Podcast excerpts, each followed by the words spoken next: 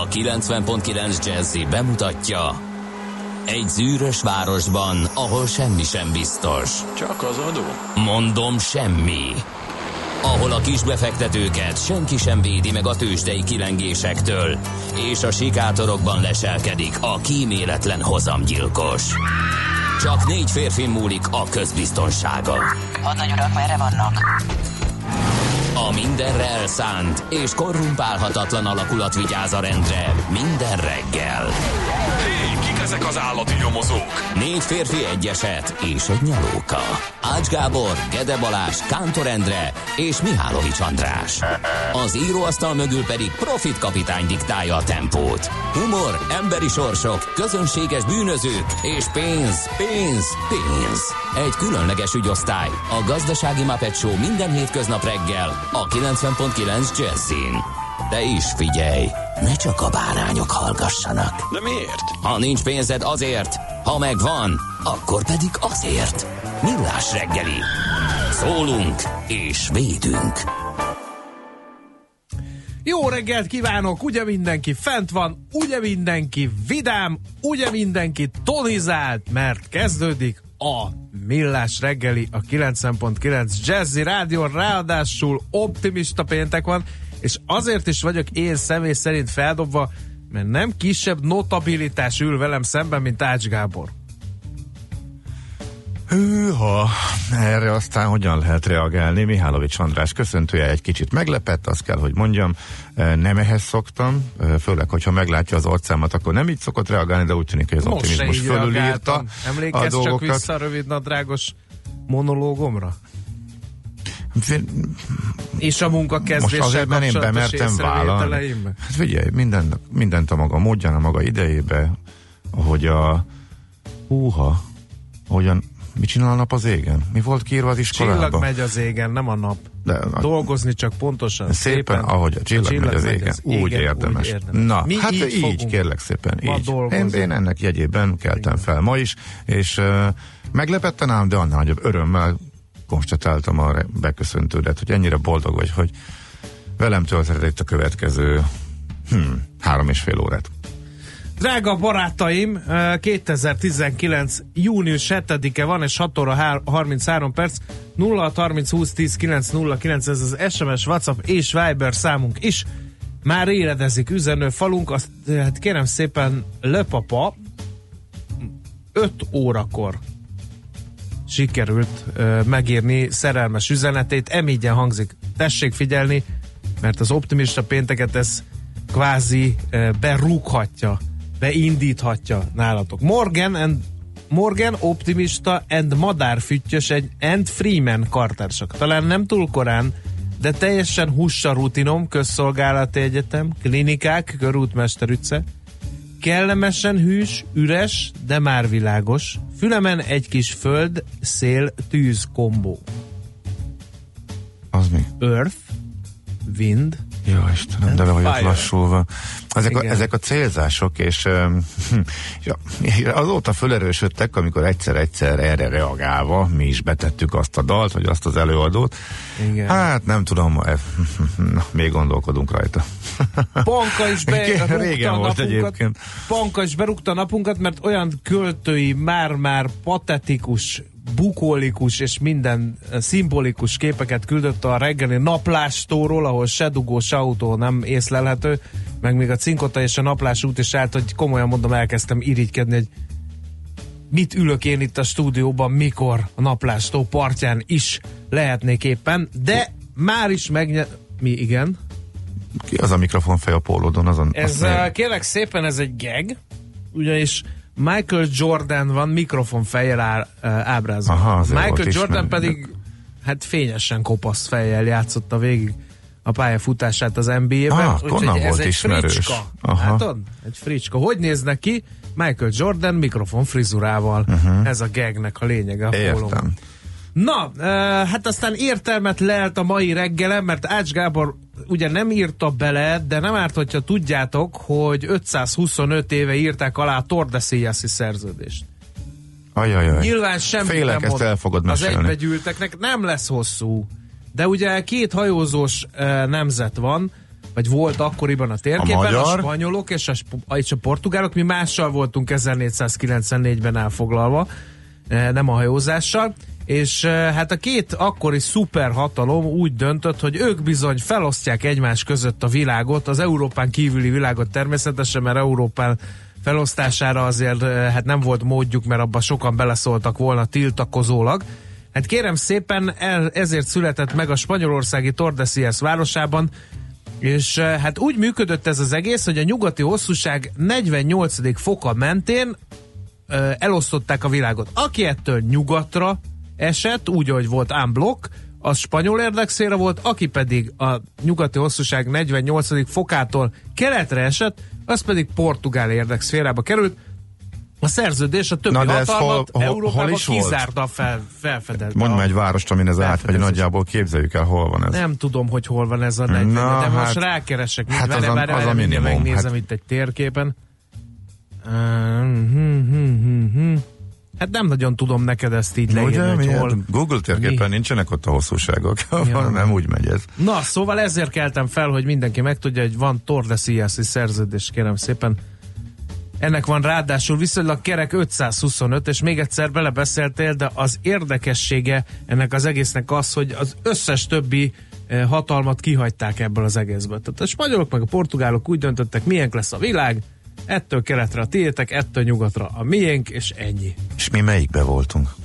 Mi keletre? Tehát elvileg portugál érdekszférában. Hát a, attól függ, hol volt a határ. Na jó. De egyetlen portugál sem jutott el Magyarországra, hogy ezt közölje eh, az akkori eh, magyar notabilitásokkal. Na, nézzük egyébként, hogy eh, még mik történtek ma. Hát azon gondolkodom, hogy elmondjam a jamaikai Port Royal eh, kalóz kikötővárost elpusztította 1692-ben egy földrengés és szökőár. Erről meséltem neked, tudod, hogy így járt Amalfi is annak idején, de most akkor ezt ne idézzük ide, mert az máskor és másokból ö, történt. Inkább ö, meséljünk arról, hogy milyen születésnaposaink vannak, mert hát az is érdekes, és hát ugye a névnaposokat el ne felejtsük, hiszen a Robert van, Robert napja, több Robertet is ismerünk, és hát őket természetesen meggratuláljuk. Na de, Ú, meggratuláljuk. 125 éve született Csinszka, Bonca Berta, ugye ez A többi névnapos becsületes kihagyod a, az énokokat, a jeremiket, a bogumilokat, hát csalódott vagyok. Igen. Őket is köszönjük Érdekes szerintem. egyébként ez a Bogumil meg a Jeremi, ez olyan kicsit lengyeles, legalábbis a Sienkiewicz könyvekben valami ilyesmi szerepel.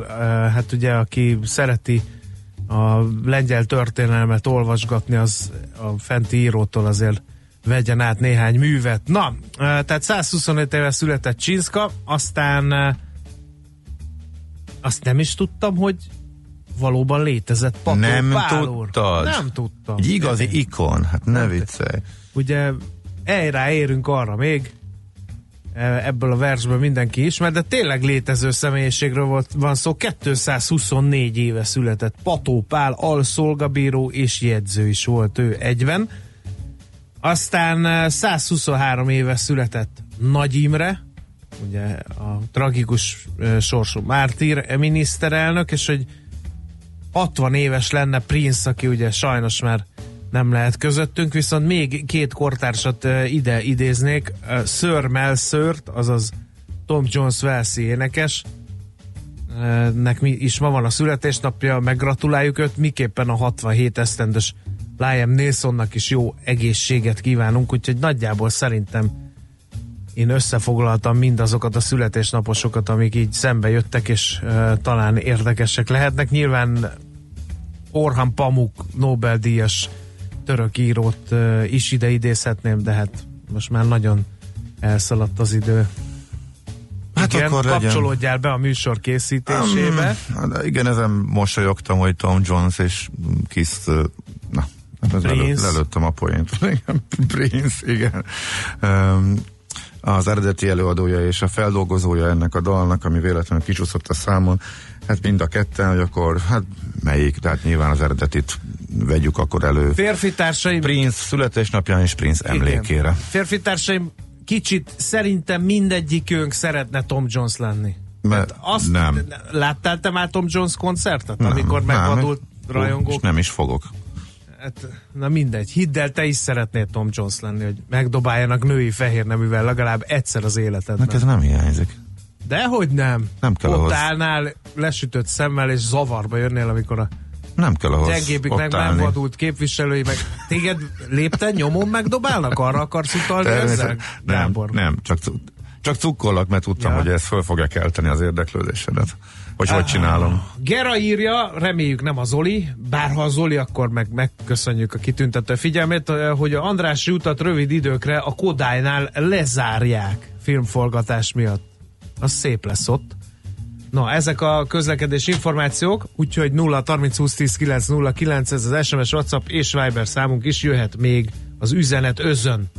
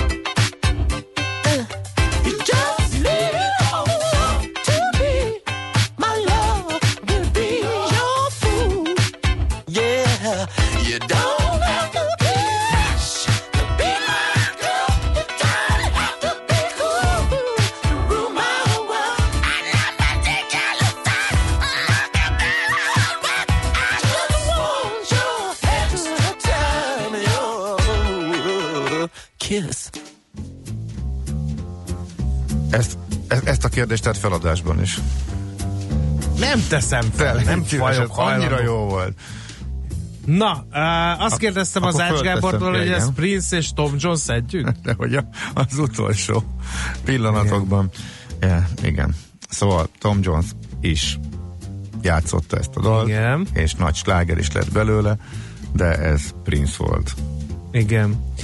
Na, Amikor Amikor a- néhány hallgatói üzenet, mert felrobbant az üzenőfalunk. Na, ez a bevezető olyan volt, mint a Mici Mackóban egy tigris szamár diszku- diskurzus, csak így tovább írja a bolygó hollandi, Ó, már itt a napindítóval. Ö, aztán sose hívtak még tigrisnek, tök jó, köszönöm szépen. engem meg szamárnak nem. Ö, Optimista péntek és gazda van, hajrá írja egy másik hallgató, Brohumil Rabálnak is ö, neve napja lenne, ma csak szól a hallgató, illetve hát ö, mi van még? Itt ö, Ács Gábor már Richard Gere, így nem szeretne Tom Jones lenni. Ezt a házitról ír, írja neked. Közcsi fiúk, van nekem fülemre való muzsika, nem rejtett kívánság volt, csupán pont illő volt a hangulathoz, e, írja e, lőpapa az Earth, Wind and Fire-re. Nem vagyok Tom Jones rajongó, de kétszer is elmentem koncertre, hatalmas showman Sir Tom, és még a Delilah sem zavart. Az első koncerten hallottam először a Burning Hell című számot egy szál gitárral kísérve, azt az úzást sok rockzenekar megirigyelheti, írja Pengész hallgató, illetőleg jó ez a családi nótánk, e, írja egy másik hallgató, Tom Jones király, a jelenségre pedig van egy aranyos film, az Agnes Brown, Tom Jones rajongó anyukák akarnak eljuttatni a gyerekek a Tom Jones koncertre. Erről szól a film. Igen? Én ezt nem láttam. Ne, én sem láttam, csak hallottam róla, igen. Aztán uh, Liam Neeson, és nem Liam, mivel William John Neeson a teljes neve, kedves András írja a hallgató. Én optimista pénteken megint több lettem valamivel, úgyhogy nem vagyok hajlandó ezen felhorkanni ezen az üzeneten sem. Lehet minket ekézni, bár felhívnám a figyelmet, hogy optimista pénteken inkább a szeressük egymás gyerekek hangulat ö, uralkodjék az éterben, sem mint az eceteskedés. Mi addig pedig átnézzük, mit írnak a lapok, de kizárólag optimistán szóló hírekkel fogunk benneteket bombázni. Ne nézd nekem azt, hogy termelékenységi fordulat kell az építőiparban, mert ez pont nem illik ebbe a sorba. Ki is hagyom. Helyes. Egyébként meg egy saját konferenciáról citál híreket Persze, a végén. azokat úgyhogy- nem szoktuk. Igen. igen, igen. De ez van a címlapján a világgazdaságnak. De egyébként csak, hogy optimista hírek is legyenek, a változatlanul olcsók a hazai blue Na, chipek. ez jó. Ez jó. Ugye, a, ez jöhet. tehát a, jó, tehát a csőben a lyuk az nem kizárók, sőt, ugye, akkor jön, jó. A lényeg, hogy optimizmus Igen, legyen. igen. Ah, Hát figyelj, hát ha, ha egyszer ez így van, ez így volt egy hete is, meg két hete is, meg három éve is, és úgy történelmileg úgy általában e, mindig, e, mert hogy a szektortársakhoz viszonyítva ez elmondható, e, de az elmúlt évek átlagától is e, elmarad a hazai blue értékeltsége, hát, ami mondjuk egyszerűen józan parasztészsel is kiszámolható, hogyha van a cégekben növekedés, az árfolyam meg nem nő annyira, akkor ez bizony elő szokott fordulni. E, Az egyik tehát a végében, ami tőzsdéseknek kötelező opusz lehet, az ez. A, má, a másik, na hát en, ennél nagyobb csőben mondjuk figyelj. A luxusipar? Ah, hát a azt szerintem érdemes szó szerint. Jó, én, felolvasom? Elég szíves. Jó. A globális luxusipar előtt álló legnagyobb kihívások az új gazdasági trendek, a gyors digitális átalakulás és a változó fogyasztói preferenciák. Ez eddig sosem volt. Nem, nem, hát figyelj, igen. Többek Egy elemzés lettünk. szerint azonban a kihívások dacára a luxusipar növekedése kőbe van vésve, évi 3-5 százalékos bővüléssel lehet számolni egészen 2025-ig. Akkor mi történik? Hát az, ami eddig. De Van- akkor nem 3-5 százalékkal fog bővülni, hanem 1-2-vel vagy 5-6-tal? Dehogy is. Nem, három-öt. Jó, de, de 2025-ben mi fog történni a luxusiparra? Miért pont 2025-ig bővül 3-5 százalékkal kőbevésre? Addig lát előre az elemző. Ja, értem. Az első számú érv a szektor mellett, hogy a fejlődő országok vagyonosabb rétegei mind létszámukat, mind vagyoni helyzetüket tekintve egyre gyarapodnak. Kínában például a gazdagok aránya gyorsuló ütemben emelkedik. Na hát kihallott már ilyenről. Őrület. Ugye? Őrület. Na. És mind bizét, majdnem mondtam márkát, de most nem mondok. Milyen táskákkal kezdenek el rohangálni. Azért jók ezek, mert hogy ugye az első alkalommal, amikor egy kicsit változnak a növekedési Rá ütemre vonatkozó előrejelzések, akkor Excel tábla átír, következő elemzés kiad, és akkor ugyanilyen természetességgel azt is fel lehet dolgozni. Viszont optimista péntekre ideillik nagyot lépett előre a barkácspiac. Egy év alatt 20 milliárd forinttal bővült a magyar barkácspiac, melynek forgalma tavaly már elérte a 160 milliárd forintot. Az áruházak bővülésének hátterében részben a Plaza Stop áll. Ez is egy anyag a világgazdaság címoldaláról. Meg az is, hogy milliárdokra bünteti a fuvarosokat a rendőrség. Itthon 2013. júliusa óta kell útdíjat fizetniük a 3,5 tonnás felett, már 3,5 tonna feletti járműveknek. Ennek elmulasztása miatt a múlt év végéig csak nem 33 milliárd forint büntetést szabtak ki a hatóságok. Tavaly mintegy 60 ezer ilyen esete volt a rendőrségnek, ám a pénzbírságok alig felét fizetik ki a renitens kamionosok. Ez aztán kezd, ez, ez viszont remekül összerakott cikk, mert elkezdesz így felépülni, hogy igen, megbírságolták, ez az, lógnak, 33 milliárd, hú de jó, még több pénz kerül a központi költségvetésbe, majd jön a leforrázás a mondat végén, hogy a pénzbírságok alig felét fizetik ki. Tehát elmehetünk kapálni. Na, nálad mi van? Azon gondolkodom, hogy ezt a G7 ö, cikket, ezt hogyan lehetne a mi kis vállalkozásunkra ráhúzni, szóval hogyan kereshetnél te egy millió forintot. Um, arról szól, Én? Mi? Egy millió vagy egy milliárd? Hmm, Nem figyeltem. ne, mi, mi, milliókat. Na, a lényeg az, hogy a munkaerő ajánlás, tehát tényleg tök érdekes, tehát a munkaerő ajánlás, hogy már mennyire értékes, meg hogy mekkorát buknak a jelenlegi munkaerő hiányos helyzetben a munkáltatók, és illetve hogy milyen, e- és ezt elkerülendő, illetve oda csábítandó a megfelelő munkaerőt, mekkora összegeket fizetnek már ki a saját munkavállalójaknak, munkavállalóiknak az ajánlásokért. E, Ez már e, százezres tételben mérhető, tehát ha van egy ismerősöd, akit oda tud csábítani, és, be, és be is válik, akkor az ajánlásért már százezreket kereshetsz, és e, az egyik legkönnyebb e, pénzkereseti lehetőségnek e, tűlik, tűnik ez Magyarországon. Úgyhogy ez tök érdekes. Egy gyári munkásnál is már megvan ez a százezres tétel, hogyha az ő ajánlásra vesznek fel valakit. Ugye most nem volt tudom az a végéig elolvasni, de vannak feltételei, hogy meddig, be, ezek a beválási feltételek, hogy meddig kell ott dolgozni. A, De ez hogy kéne, tehát, hogy ha én ajánlok De neked irodainál egy, egy műsorvezetőt, aki beválik, akkor én abból nyerészkedhetek? Vagy most mire gondoltál igen, a igen. mi cégünk kapcsán? Igen, Milliókat? tehát hogyha, igen, tehát itt most súlyos műsorvezető munkaerő hiányjal küzdenénk, és én lennék a főnök, és te hoznál valakit, aki nagyon jó, akkor az több százezer forintot jelentene Hát neked, dönti mert el? hogy, mert hogy a veszteség, hogyha távozik egy jó munkavállaló, az a cégeknek sokkal nagyobb. Tehát megéri nekik még ezeket a magasnak tűnő összegeket is kifizetni az ajánlásokért, illetve azért, hogy oda vigyünk valakit, oda vigyenek az emberek valakit. Ez tök érdekes egyébként. Tehát ez is jól jelzi, hogy De én ezt értem, csak ez nem szubjektív ennek a megítélése? Mármint minek? Hát, hogy, hogy mi, mi, mitől, mi, ki dönti el, hogy, hogy mikor jó egy munkaerő, tehát mikor jár a pénz, és mikor nem jár. Ez valószínűleg a cikknek a második felében szerepel, Aha. csak ugye miután ez körülbelül 5 percre ezelőtt került fel, és most néztem rá, és Igen. még reggel mást olvasgattam, viszont ez megizgalmasabbnak tűnt, úgyhogy előre vettem anélkül, hogy a végét elolvastam volna. Értem. De meg fogom neked nézni. Amit én tudok, illetve hallottam azt, hogy van erre egy kidolgozott kritériumrendszer, ez nyilván sokkal egyszerűbb egy, mit tudom én, szállásfoglaló oldal ajánló rendszerénél, hogyha te ajánlasz valakit, az oda megy és ki is fizeti, akkor automatikusan jár a pénz. Ez munkaerőnél nem így van, tehát az, hogy ő me, me, elvégzi a, azokat a feladatokat, meg hogy ott marad egy x ideig, legalábbis én ezt így hallottam, de majd megnézem, hogy a cikkben mi szerepel.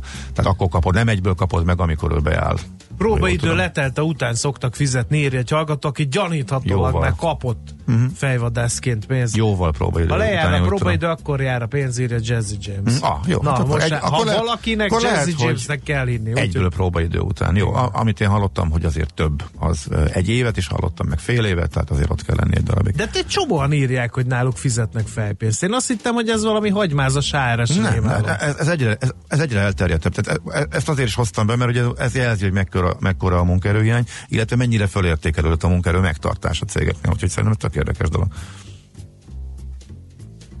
Na, mehetünk? Igen.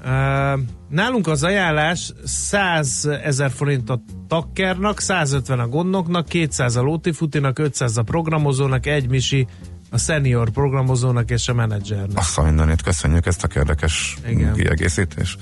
Na jó, akkor jöjjön a tőzsde mindjárt.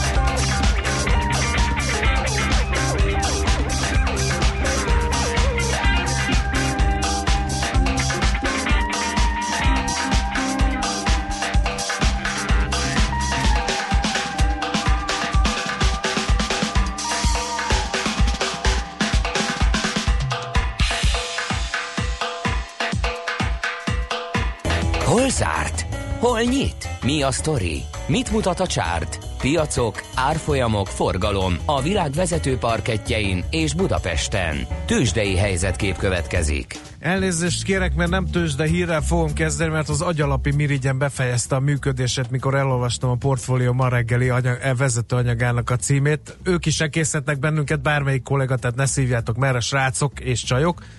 De a magyar plázák elhallgatott titkai a lelkünkből csinálnak milliárdokat, de hogyan címre? Én azt hiszem, hogy én itt most legszívesebben optimista péntek ide vagy oda szépen hazamennék. De szerencsére itt van nekünk a Budapesti értéktős, de a Budapesti értéktősdén pedig el Maci kollega, hogy olyan sokkal szívesebben elolvasná ezt, mint hogy a tőzsdei árfolyamokkal foglalkozzon. Nyilván, de a Budapesti értéktősde kerek 41 ezer ponton zárt, ez két tized százalékos ugye e, mínuszban, de az csak 73 pontban, úgyhogy optimista pénteken tessék a levegőbe csapni összeszorított ököllel.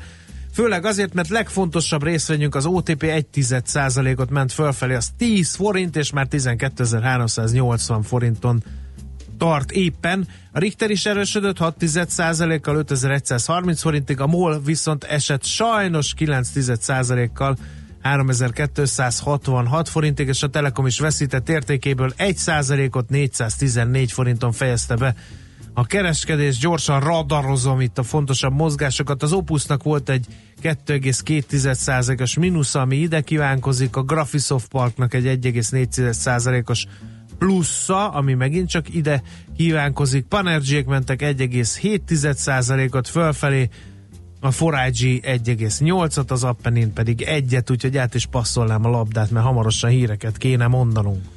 Hát figyelj, nem tudok, nem tudok Amerikára koncentrálni, ugyanis még a, lapszem, még a lapszemlébe olyan szocióba botlottam. Hát figyelj, a napi.hu vezető anyaga, figyelj, ez, ez, ez, Ne! A nyugdíjas a boltban? Igen. Olvastam. Nem mertem ide olvasni, de merted? mindegy. Figyelj, csak 5000 De- forintig olvassa be a vonalkódokat, mondta az idős hölgy az egyik második kerületi élelmiszerbolt eladójának. A kasszás rutinosan válogatta az, az élelmiszereket, hogy minél több beleférjen a meghatározott összegbe. Végül egy csomag kávé maradt ki. Akkor még 9 nap volt hátra a hónapból, a nyugdíjából pedig csak 6000, így meghúzta a határt, mennyit költett egy bevásárlásra. Figyelj, most jön a legjobb. Budán lakni világnézet. Ez meg volt? Eddig elolvastam, mit hagytam a De hiába, de hiába számít előkelő környéknek, nem jelent egyet azzal, hogy mindenki jólétben lakik a kertvárosi negyedben. Havi 67 ezer forintos nyugdíjból élek, ennek a fele a gyógyszerekre megy el, a maradékból a számláikat fizetem. Számlákat fizetem és eszem, mondta el Marika, amikor a bevásárlás után megkérdeztük élethelyzetéről. Arra, hogy mennyi ideig dolgozott, gyorsan rávágta, hogy 51 évet, most 71 éves, de már 16 éves korától munkába állt, majd három gyermeket szült, ezután a reformkommunista átalakulás idején ért vissza az irodába.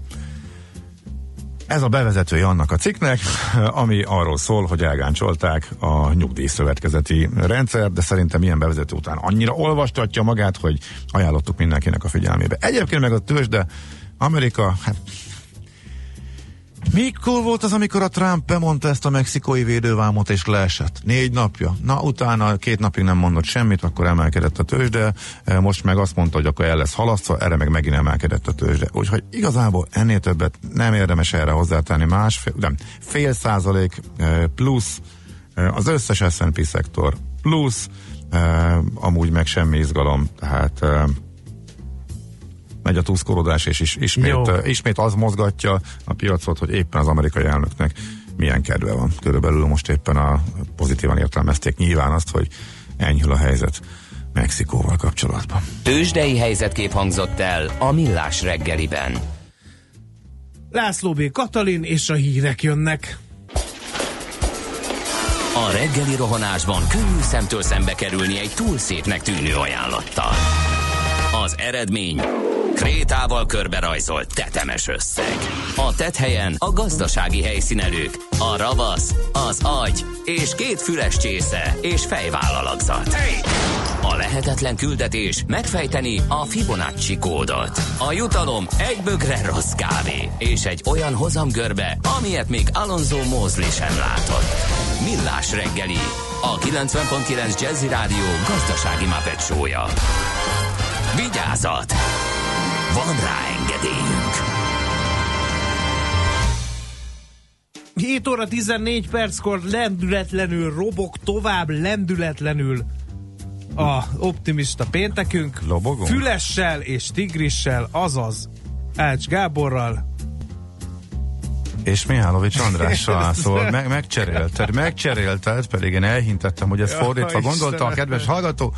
Na jó van, No, leszek füles. Képzeld el, hogy tovább megy a buli vonat így a reggelembe, mert Mark Zuckerberg és barátai értesítettek, hogy ma van hat éve annak, hogy ismerem Kántor Endrét. Akkor jelöltétek be egymást a Facebookon. Megnyugodtam, mégse tudnak mindent. Na, maradjunk ennyibe, hogy hat éve Na, hát- Kántor Endrét, akkor még nem Mi sejtettem, meg nem is ismerjük egymást hogy szerintem. béke emberekkel fog, de majd azt is kiposztolom, hogyha mégis. Képzeld el, hogy a hallgatók széles körét érinti ez a fejvadász-díj, amiről beszélgetünk, hogyha ajánlasz egy jó munkavállalat, akkor uh-huh. kapsz pénzt. Nálunk is működik, többen írják ezt. A munkaerő hiány margójaként említeném meg, négy hónapja keresek új munkahelyet, és még csak vissza se hívnak, de még egy e-mailre sem méltatnak, hogy nem feleltem meg, csak releváns pozíciókra jelentkeztem multinacionális cégekhez. Az említett problémával még további négy munkatársam küzd, úgyhogy látszik, hogy a hiba nem az én készülékemben van. Drága hallgatónak, annyit tudok mondani, hogy nem tud úgy a stúdióba bejönni HRS, szakember, hogy én ezt a problémát meg ne említeném neki, mert én is tapasztalom ismeretségi körömben, többen is ezzel küzdenek, hogy egy hang nincs. De még az se, hogy valami beállítanának valami chatbotot, hogy bocs, nem felelt meg, vagy nem tudom. Tehát tényleg ez egy különösen bosszantó szerintem így tényleg, amikor mindenből az fröccsök, hogy munkaerőhiány, munkaerőhiány, munkaerőhiány. De most a válaszon túllépve, lehet, hogy pont nem, lehet, hogy arra a pozícióra pont nem keresnek, és mással vannak elfoglalva, hogy mi lehet az, hogy tehát általános munkaerő hiányról beszélünk, de lehet, hogy vannak olyan, sőt, biztos, hogy vannak olyan szakmák, illetve olyan pozíciók, Igen. amire meg túljelentkezés van, és lehet, hogy pont azért, mert előnyben részesítik a ajánlottakat, és megoldják házon belülről, vagy pedig a dolgozók ajánlásai alapján, és ezért nem Igen. kerül be más meg kívülről. Nem tudom, most csak Igen. eljátszok a gondolattal, de ugye az nem jelenti azt, hogy mindenhol és minden szakmában Engem.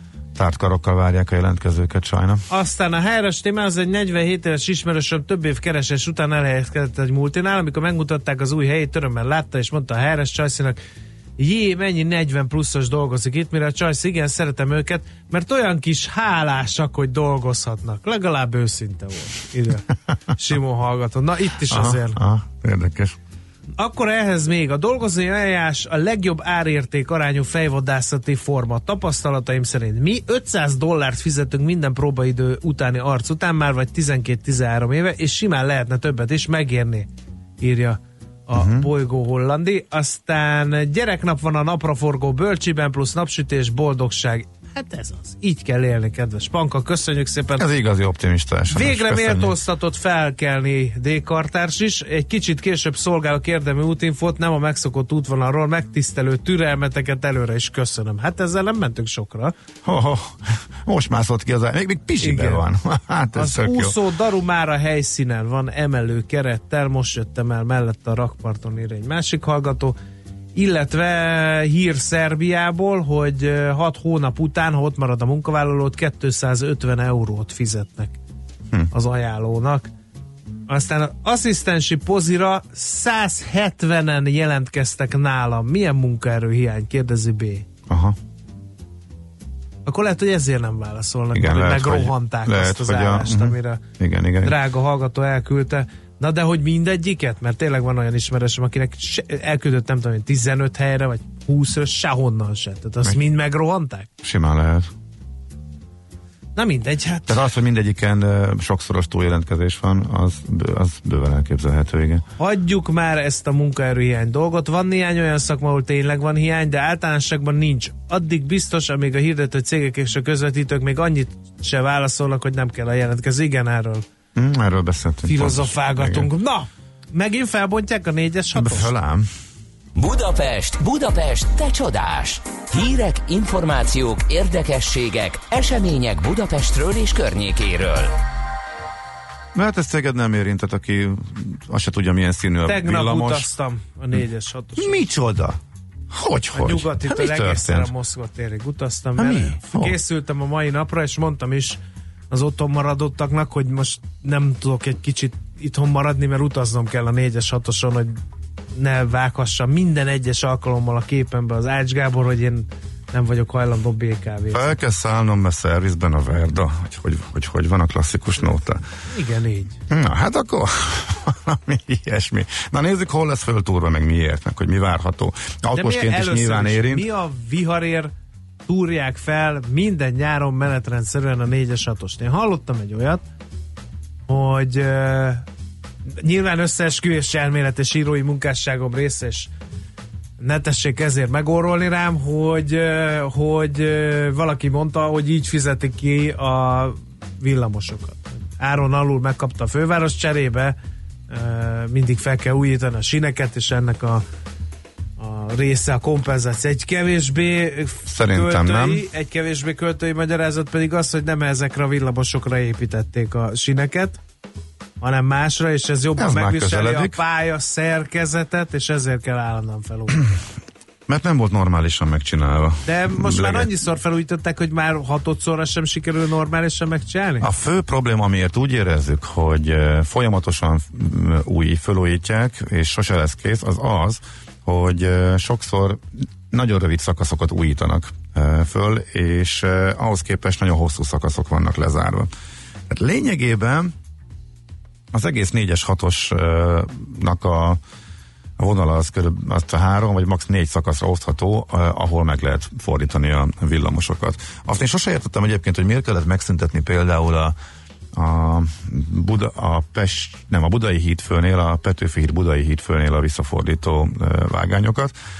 Úgyhogy hiába most is csak egy egy kilométeres szakasz lesz fölújítva idén, jövőre egy újabb, már a budai oldalon, ugyanúgy le lesz zárva a Korvin egyettől a budai végállomásokig az egész. Tehát, hogy miért, miért kell mondjuk 6 kilométeres felújítást csinálni, vagy 6 kilométeres eh, pótlást és lezárást csinálni, amikor egy viszonylag rövid szakaszon dolgoznak majd.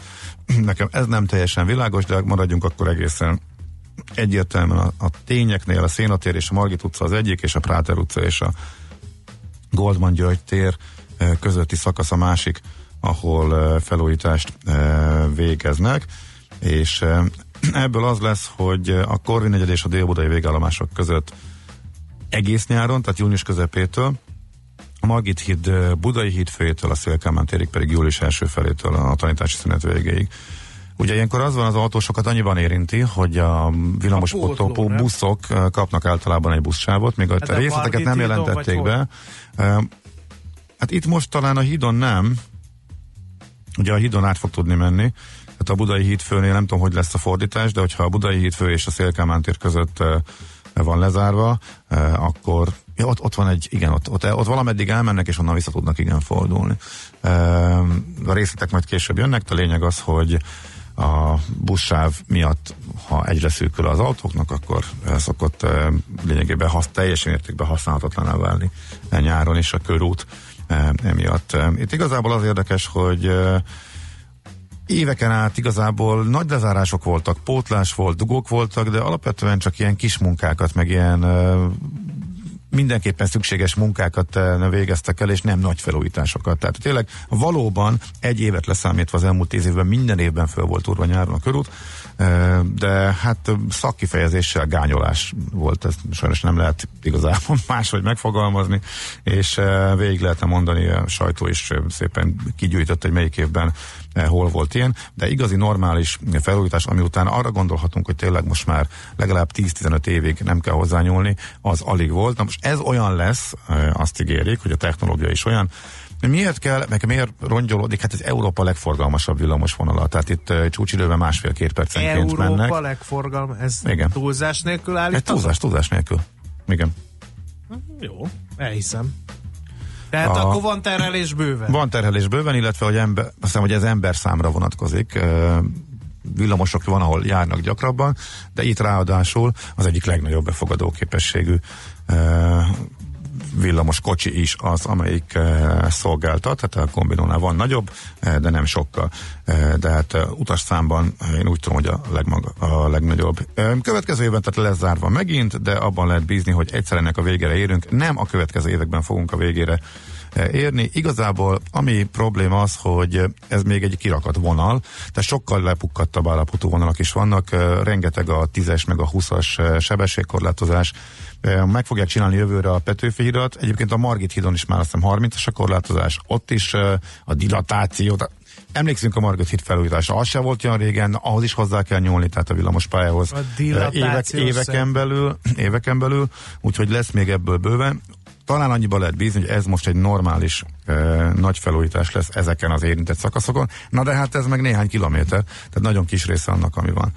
Úgyhogy a részletek majd jönnek arról, hogy pontosan melyik szakaszon milyen lesz a pótlás, meg hogy lesznek a lezárások, most igazából ennyit tudunk, de az a fő probléma, hogy pénzhiányra hivatkozva nincsen normális karbantartás, és megvárják, megvárják, amíg teljesen lerohad, és már csak 10-20-szal lehet menni, és csak a legszükség, legszükségesebb idő, időpontban, illetve a legvégén nyúlnak hozzá. Ez a fő probléma, és hogy ebben van a változás, vagy lesz-e változás, hát ezt még nem tudjuk. Pedig ez lenne a legfontosabb. Nekünk a Gellért hegy a Himalája. A Millás reggeli fővárossal és környékével foglalkozó rovata hangzott el.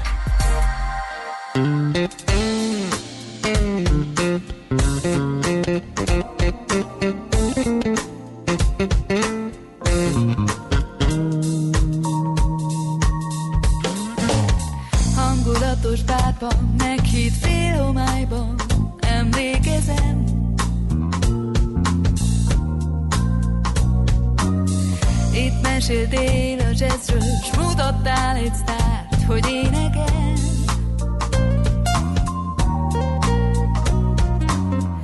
Egy kicsit furcsán szóltak a dallamok De miről jöttek, s hamar megfogott.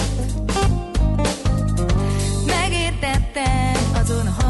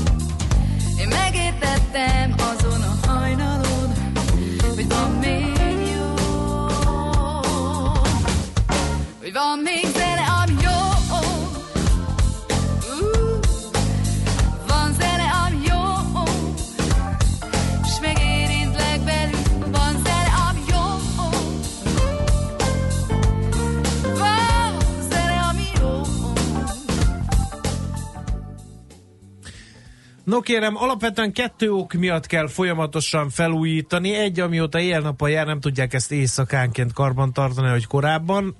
Kettő, a teljes vonalon kanyarodik az útvonal miatt, így a külső sín állandóan jóval nagyobb terhelést kap. Ettől még lehet mások a háttérben, de ezek jogos indokok, írja Bálint hallgató a 4-es 6 felújításával kapcsolatban előbb elhangzottakra reakcióként. De most tovább e, robog Hát, a buli vonat. Bábacsára azt mondták egyébként, hogy havonta egyszer vagy kétszer van éjszakai felújítás, amikor buszos pótlás van, annak elégnek kéne lennie, hogyha normálisan megcsinálnák. Erre ez is hallottam egyébként erre az évre. Illetve, hogy a kanyarokra ugyanez vonatkozik, hogyha nem mm, össze-vissza toltozás, toldozás, foltozás lenne, hanem mondjuk normális felújítás, akkor a kanyarok is ki kellene, hogy bírják legalább 10-15 évig. Ez állítólag most ilyen lesz. Na jó. Na de, hát kérték a hallgatók. Hiányoztál. Márvány Zsolt a vonalban a CIP Bank Treasury Sales vezetője. Jó reggelt! Jó reggelt kívánok, sziasztok! Emer ráadásul drági úr is. Mihálovics András vagyok. Jó napot kívánok. Emlékszem még őre Mihálovics úr, pont hat éve ma. Igen, igen. Emlékszik? Emléksz, együtt lőttük a Putyilov gyárat, emlékszem. Na, Szóval a Brexit még mindig nem dölt, hogy lesz vagy Jaj, nem. de tudtam, hogy nem fogod kibírni, hogy a Brexit-tel kezdjük. De akkor ne ezzel kezdjük. ezek Nekem aztán édes jó, minden. hát meg, Addig rajzolgat. hát meg eh, nagy kedvenced, meg nem búcsúztattad el Terezát, úgyhogy itt a lehetőség. Most mit gondolsz a kérdésben? Hát ö, igen, igazából félig már igazam van, hiszen ugye a március 29-es határidőig nem volt Brexit, tehát a részleges igazság már a zsebemben van. Annyi változás az azért van, ugye, hogy Tereza May könnyes búcsújával ő gyakorlatilag a 40. ember az elmúlt két évben, aki a kormányból távozott, ugye miniszterek és államtitkárokat, ha számosságában nézzük, tehát így kereken 40-re jött ki a, a, a lelépők létszáma. Viszont, hogy innentől kezdve Boris Johnson, mint következő nagyon esélyes pártelnök, illetve kormányfő jelölt mit fog tenni, az egy nagyon jó kérdés, mert ő váltig állítja, hogy már pedig ő október végén kilép vagy így, vagy úgy, de inkább vagy úgy, tehát ő, ő nem retten meg a megállapodás nélküli kilépéstől sem. Hát van támogatottsága, mert az EP pá- választás meg a Brexit párt nyerte. Úgyhogy az angolok egy része eltökélt. Sőt, még, sőt, még akkora koponyák, mint az amerikai elnök is erre biztatna. Igen, csak egy apróságot vett, hagyta, hagyott figyelme kívül mindenki, hogy ugye februárban, hogy, hogy február-március környékén a brit parlament az megszavazta, hogy már pedig megállapodás nélkül nincs kilépés. És ez egy érvényes parlamenti döntés.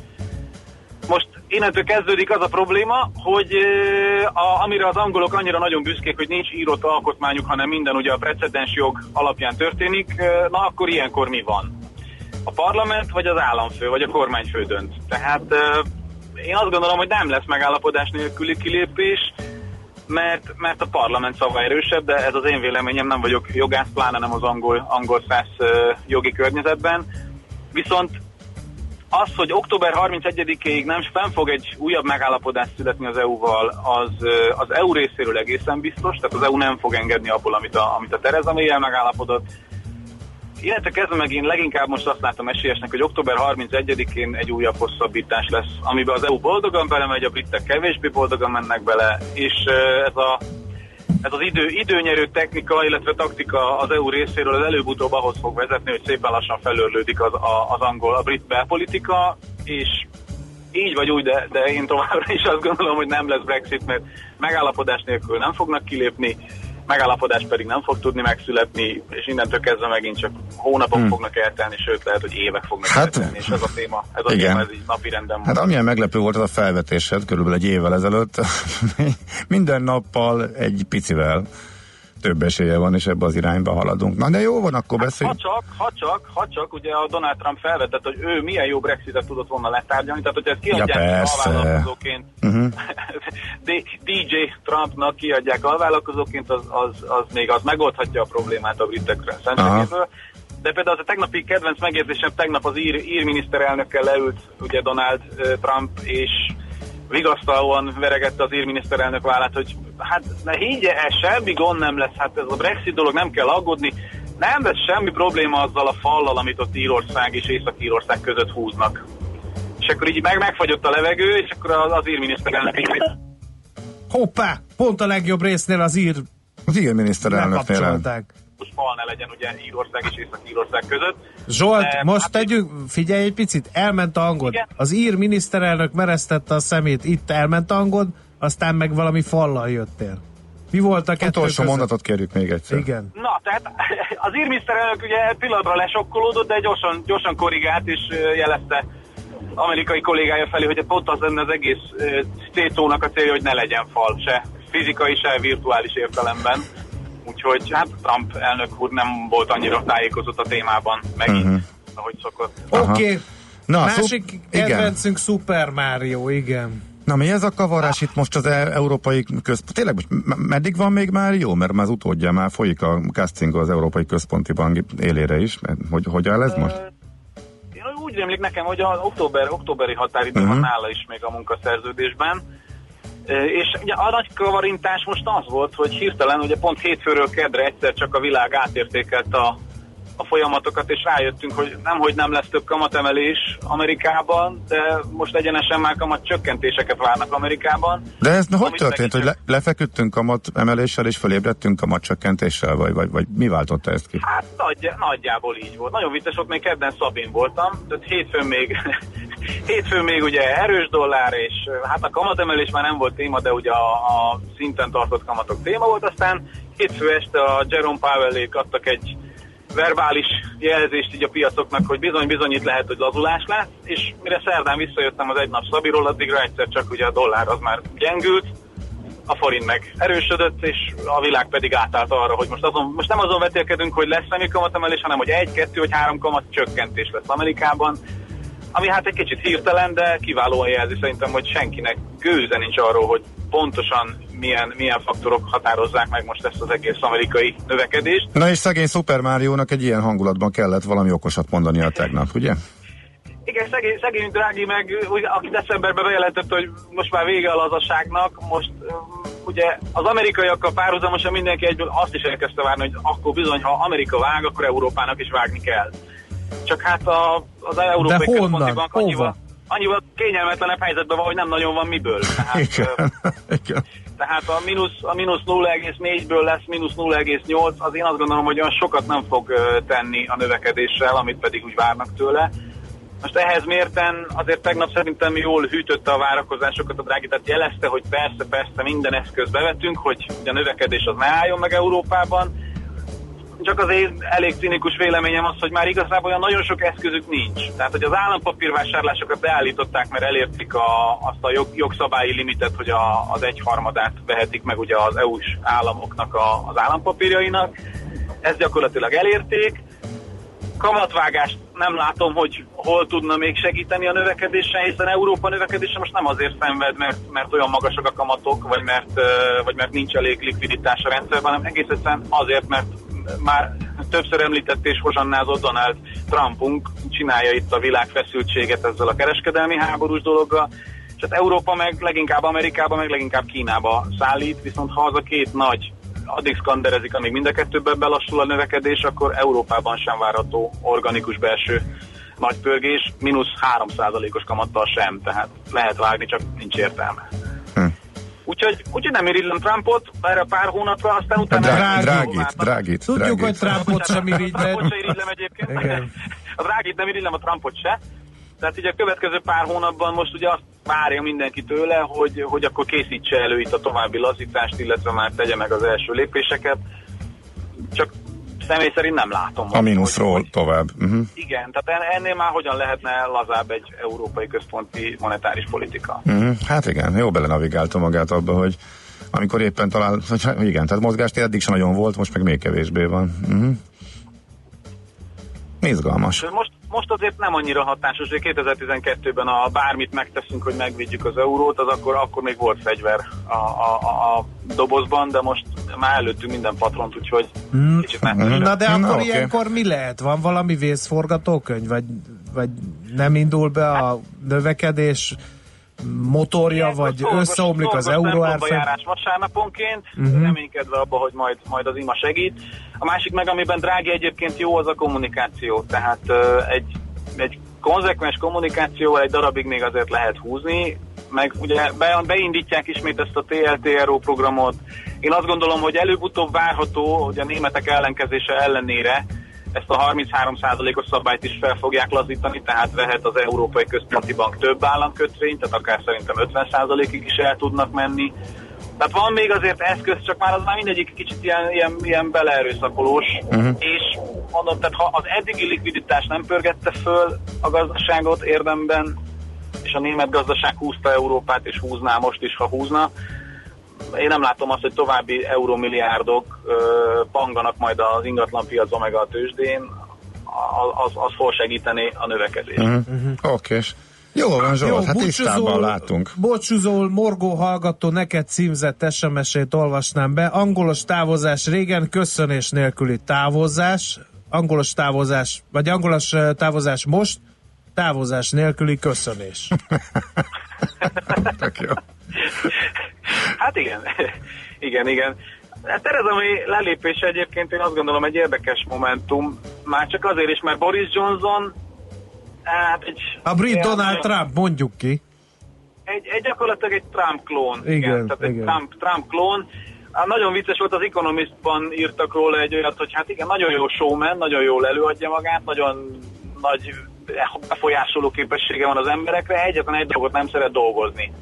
Tehát az, az mondjuk azért ott problémás lehet egy ilyen Brexit letárgyalásakor, de hát bízunk benne, hogy jó gárdát válogat össze magának, és valamit esetleg sikerül összehozni. Oké. Minden esetben vicces nyilatkozatok azok benne vannak a Persze, persze. Na jó, oké Zsolt, nagyon szépen köszönjük. Szép napot, jó munkát, aztán pedig kellemes pihenést a hosszú hétvégét. Igen, igen. Oké, okay, hello, hello. Na hát akkor kicsit Brexit ügyben még többet az Európai Központi Bank szorult helyzetéről, Márvány Zsoltal beszélgettünk, tehát a CIP Bank Treasury Sales vezetőjével. Műsorunkban termék megjelenítést hallhattak. Rövid hírek a 90.9 Jazzin. Megtalálták az egyik magyar áldozat holttestét. Az elsüllyedt hablány kétfős magyar legénysége is eltűnt a múlt szerdai balesetben. A kutatásban résztvevők továbbra is keresnek még nyolc dél-koreai utast és a hajó magyar legénységéből egy embert a Duna teljes déli szakaszán. A terrorelhárítási központ koordinálja a munkálatokat. A TEK társadalmi kapcsolatokért felelős osztályának vezetője Jasenszki Nándor elmondta, hogy a búvárok azokat az emelési pontokat alakítják ki a hajó alatt, amelyeken keresztül a Clark Ádám úszódaruhoz akarják rögzíteni a roncsot. Mire ezzel végeznek, várhatóan az úszódaru is a helyszínre érkezik, és megindulhat a hablány kiemelése. Szlovákiában megállítják a folyót. Az Országos Vízügyi Főigazgatóság kezdeményezte a szlovák vízügynél, hogy a Duna vízhozamának részleges visszatartásával segítsék az árhullám apadásának meggyorsítását. Egy megbeszélt időpontban négy órán keresztül ezer köbméter vizet tartanak majd vissza, így a Clark Ádám úszódaru hamarabb közelítheti meg a múlt szerdai hajóbaleset helyszínét, és megkezdheti a hajóroncs kiemelését. Közben folytatódik a nyomozás. Az ügyészség megerősítette, hogy a kapitány adatokat törölt a telefonjáról a Dunai hajóbaleset után. Az is kiderült viszont, hogy a Viking szállodahajó ukrán kapitánya nem kapitányként szolgálta a hollandiai baleset idején. Ezt állítja a hajózási vállalat szóvivője. Korábban a fővárosi főügyészség azt közölte, hogy a Hollandiában az idén április 1 balesetet okozó hajó kapitánya és a hableány ügyben gyanúsított kapitány ugyanaz a személy. Az őrizetbe vett 64 éves ukrán állampolgár ártatlannak tartja magát. Újabb vikinghajó ütközött most a Majna-Duna csatornán, a jármű a lezárt zsilip kapunak ment neki, amit most nem lehet rendesen bezárni, ezért pihenőre kényszerülnek a hajók a csatornán, írja az Index. A balesetben senki sem sérült meg. A zsilipnél a csatorna 12 méter széles, még nem tudni mekkora a kár, az első felmérések alapján akár három hét is eltelhet, amíg újra hajózhatóvá nem teszik az átjárót. 10 ezer forinttal magasabb lett volna a 2018-ra érvényes nyugdíjprémium, ha a tényleges gazdasági növekedés alapján számolnák ki az összeget, állítja az Országos Nyugdíjas Parlament Egyesület elnöke. Karácsony Mihály azt mondta a népszavának, az lenne a tisztességes, ha az elmaradt pénzt is kiutalnák minden járulékban részesülő idős embernek. A Huawei segíti az oroszokat szupergyors mobil internethez. Szerdán orosz-kínai gazdasági megállapodásokat írtak alá Moszkvában, köztük az 5G hálózat fejlesztéséről és atomerőmű építésről. Vladimir Putyin orosz és Xi Jinping kínai elnök találkozójához időzítve. A kínai Huawei az orosz MTS mobil szolgáltatóval egyezett meg új generációs kommunikációs hálózatok fejlesztéséről, valamint az idén és 2020-ban megvalósítandó oroszországi 5G kísérleti programokról. Az időjárásról ma már sok napsütésre számíthatunk, de északon, északkeleten lehet elszórtan futó zápor, zivatar, délután 25-30 fokot mérhetünk. A hírszerkesztőt László B. Katalint hallották hírek legközelebb fél óra múlva. Budapest legfrissebb közlekedési hírei, itt a 90.9 jazz Jó reggelt kívánok! A fővárosban lassulást tapasztalhatnak az M1-es M7-es autópálya közös bevezető szakaszán a Virágpiactól és a folytatásban a Budaörsi úton is. Akadozik az előrejutás az M3-as autópályán szintén befelé a Szerencs utca előtt és az M5-ös autópálya fővárosi szakaszán is az autópiactól. A Hungária körúton a Kerepesi útnál mindkét irányban erős a forgalom. Lelassult a sor a Budai alsórakparton a Margit hídtól délre, a Petőfi hídnál észak felé, a Pesti alsórakparton parton szintén a Margit hídtól a Lánchídig, illetve fennakadást tapasztalhatnak Csepelen is a második Rákóczi Ferenc úton az m 0 csomópont közelében mindkét irányban. Telítettek a sávok az Üllői úton befelé az Ecseri út előtt, a Szerémi úton és a Budafoki úton a Rákóczi híd előtt, illetve a Váci út újpesti szakaszán is, a Megyeri út közelében. Lassulásra számítsanak a 10-es főúton és a 11-es főúton befelé a város határhoz közeledve, a Kerepesi úton szintén befelé szak szakaszonként és a Pesti úton is a Keresztúri útnál. Sárgán villognak a jelzőlámpák a Hermina út, Kóskároly sétány, kacsó úti felüljáró csomópontban. Varga Etele, BKK Info. A hírek után már is folytatódik a millás reggeli, itt a 90.9 jazz Következő műsorunkban termék megjelenítést hallhatnak.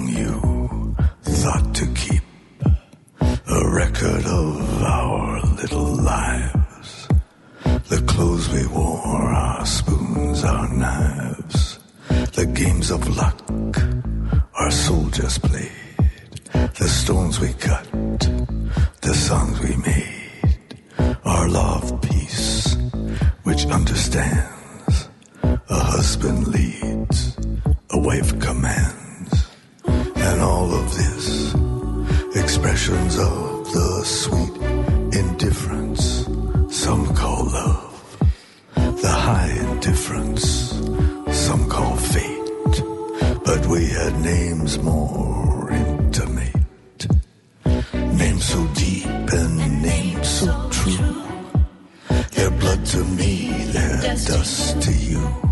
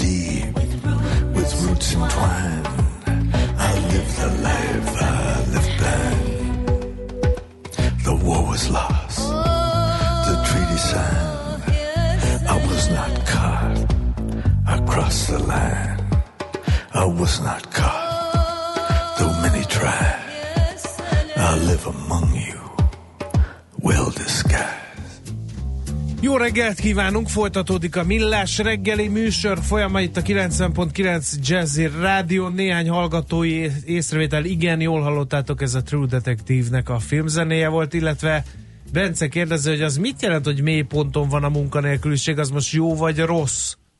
Hogy mély ponton van a munkanélküliség, természetesen jó hír. Értem én, hogy filozófiai magasságokba szárnyal Bence ezzel a kérdésével, de ezt uh, zárjuk így rövidre. Hát igen.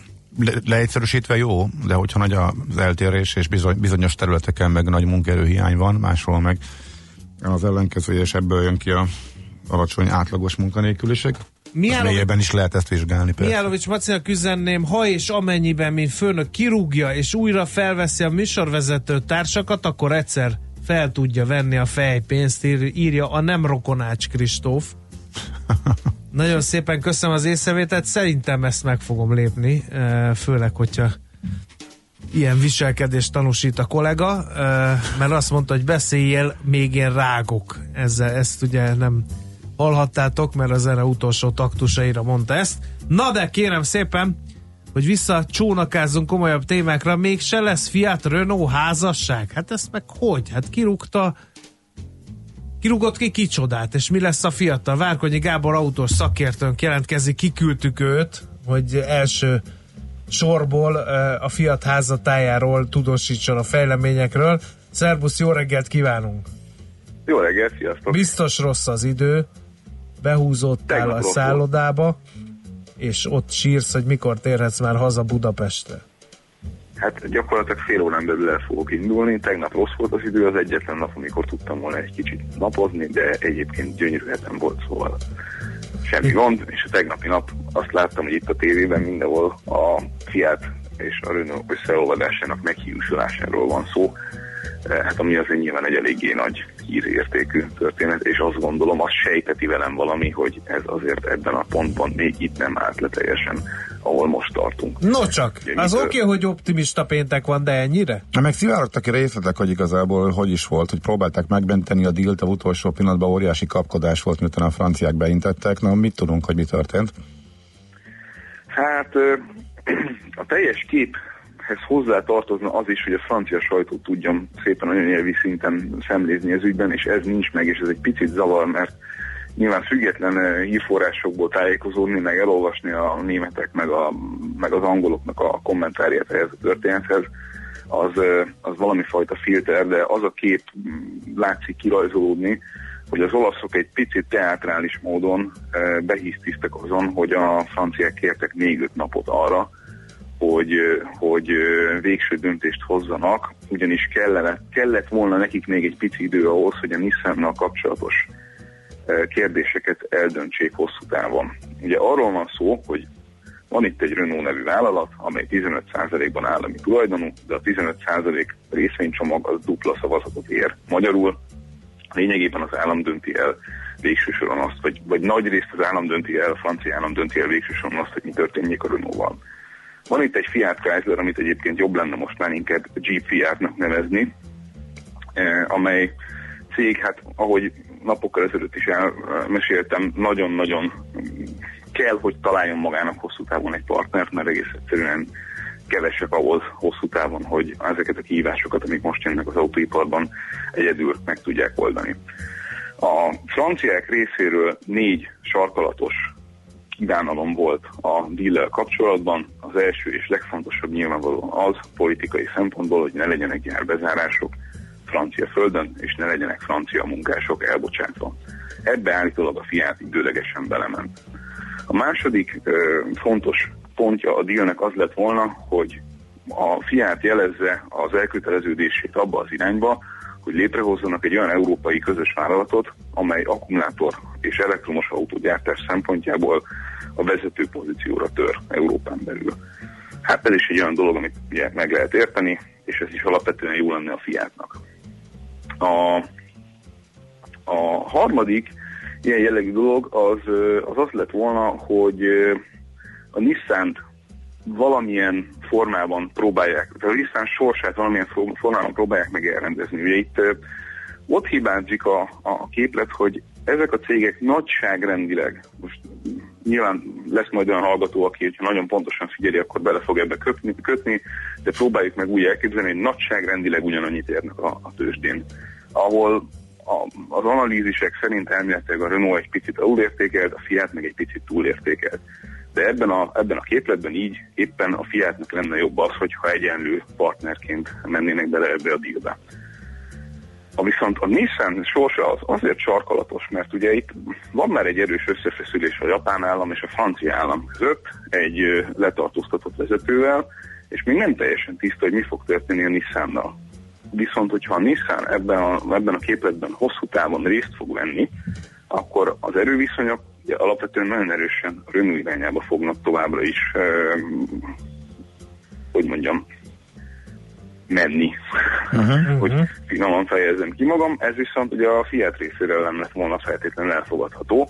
Eh, Ami nem azt jelenti, hogy nem akarták volna, hogy hiszen benne legyen ebben a dologban, inkább azt szerették volna um, valahogy kenyértörés előtt még eldönteni, vagy eldöntetni a, a franciákkal, hogy tudják-e kezelni ezt a problémát, vagy sem, és erre akartak a franciák még öt napot, amikor is állítólag elfogyott Elkán úr, aki ugye az elnöke ennek a eh, Fiat Impériumnak a türelme, és azt mondta egyik pillanatra a másikra, hogy akkor visszavonja ezt az egész ügyet úgy, ahogy van, egyik pillanatra a másikra, eh, szerda éjjelről, tudod mit? szerda, szerdáról csütörtökre. De, Igen. de az a, nekem meg az jár a fejembe, hogy nem ez, egy, ez, ez nem egy tárgyalási technika, hiszen pont amikor legutóbb beszéltünk, és volt szerencsém ugyanezt a témát veled végigrágni adásban, azt hiszem tán hétfőn, akkor meg pont elmondtad, hogy mind a kettőnek mennyire kézenfekvő, és mennyire majd, hogy nem egyetlen út ez. Akkor most... Szerintem is, szerintem továbbra is az alapvetően, és, és éppen ezért gondolom azt, hogy igen, ez egy, ez egy picit ilyen teátrális, délies, uh, hisztinek tűnő alkupozíciókat javítandó ö, megmozdulás. Ezt gondolom én, aztán lehet, hogy tényleg az egész kútba esik úgy, ahogy van.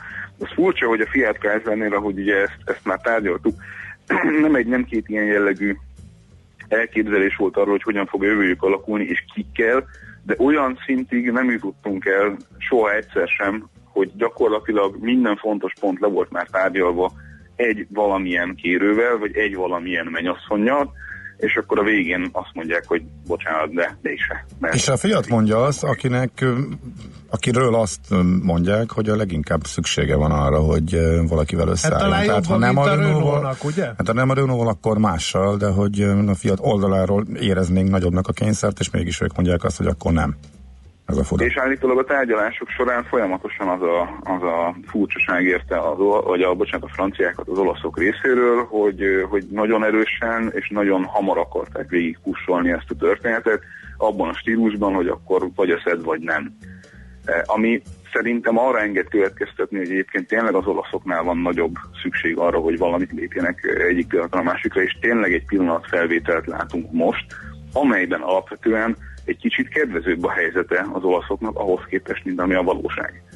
És olyan, mintha ezt a, ezt a hullámot próbálták volna meglovagolni, és addig végig tolni ezt a dílt, amíg egyébként ki nem derül, hogy ez a hullám ez elapadóban Na de hát akkor meg ennek ellentmond, hogy ők léptek ki belőle végül. Abszolút.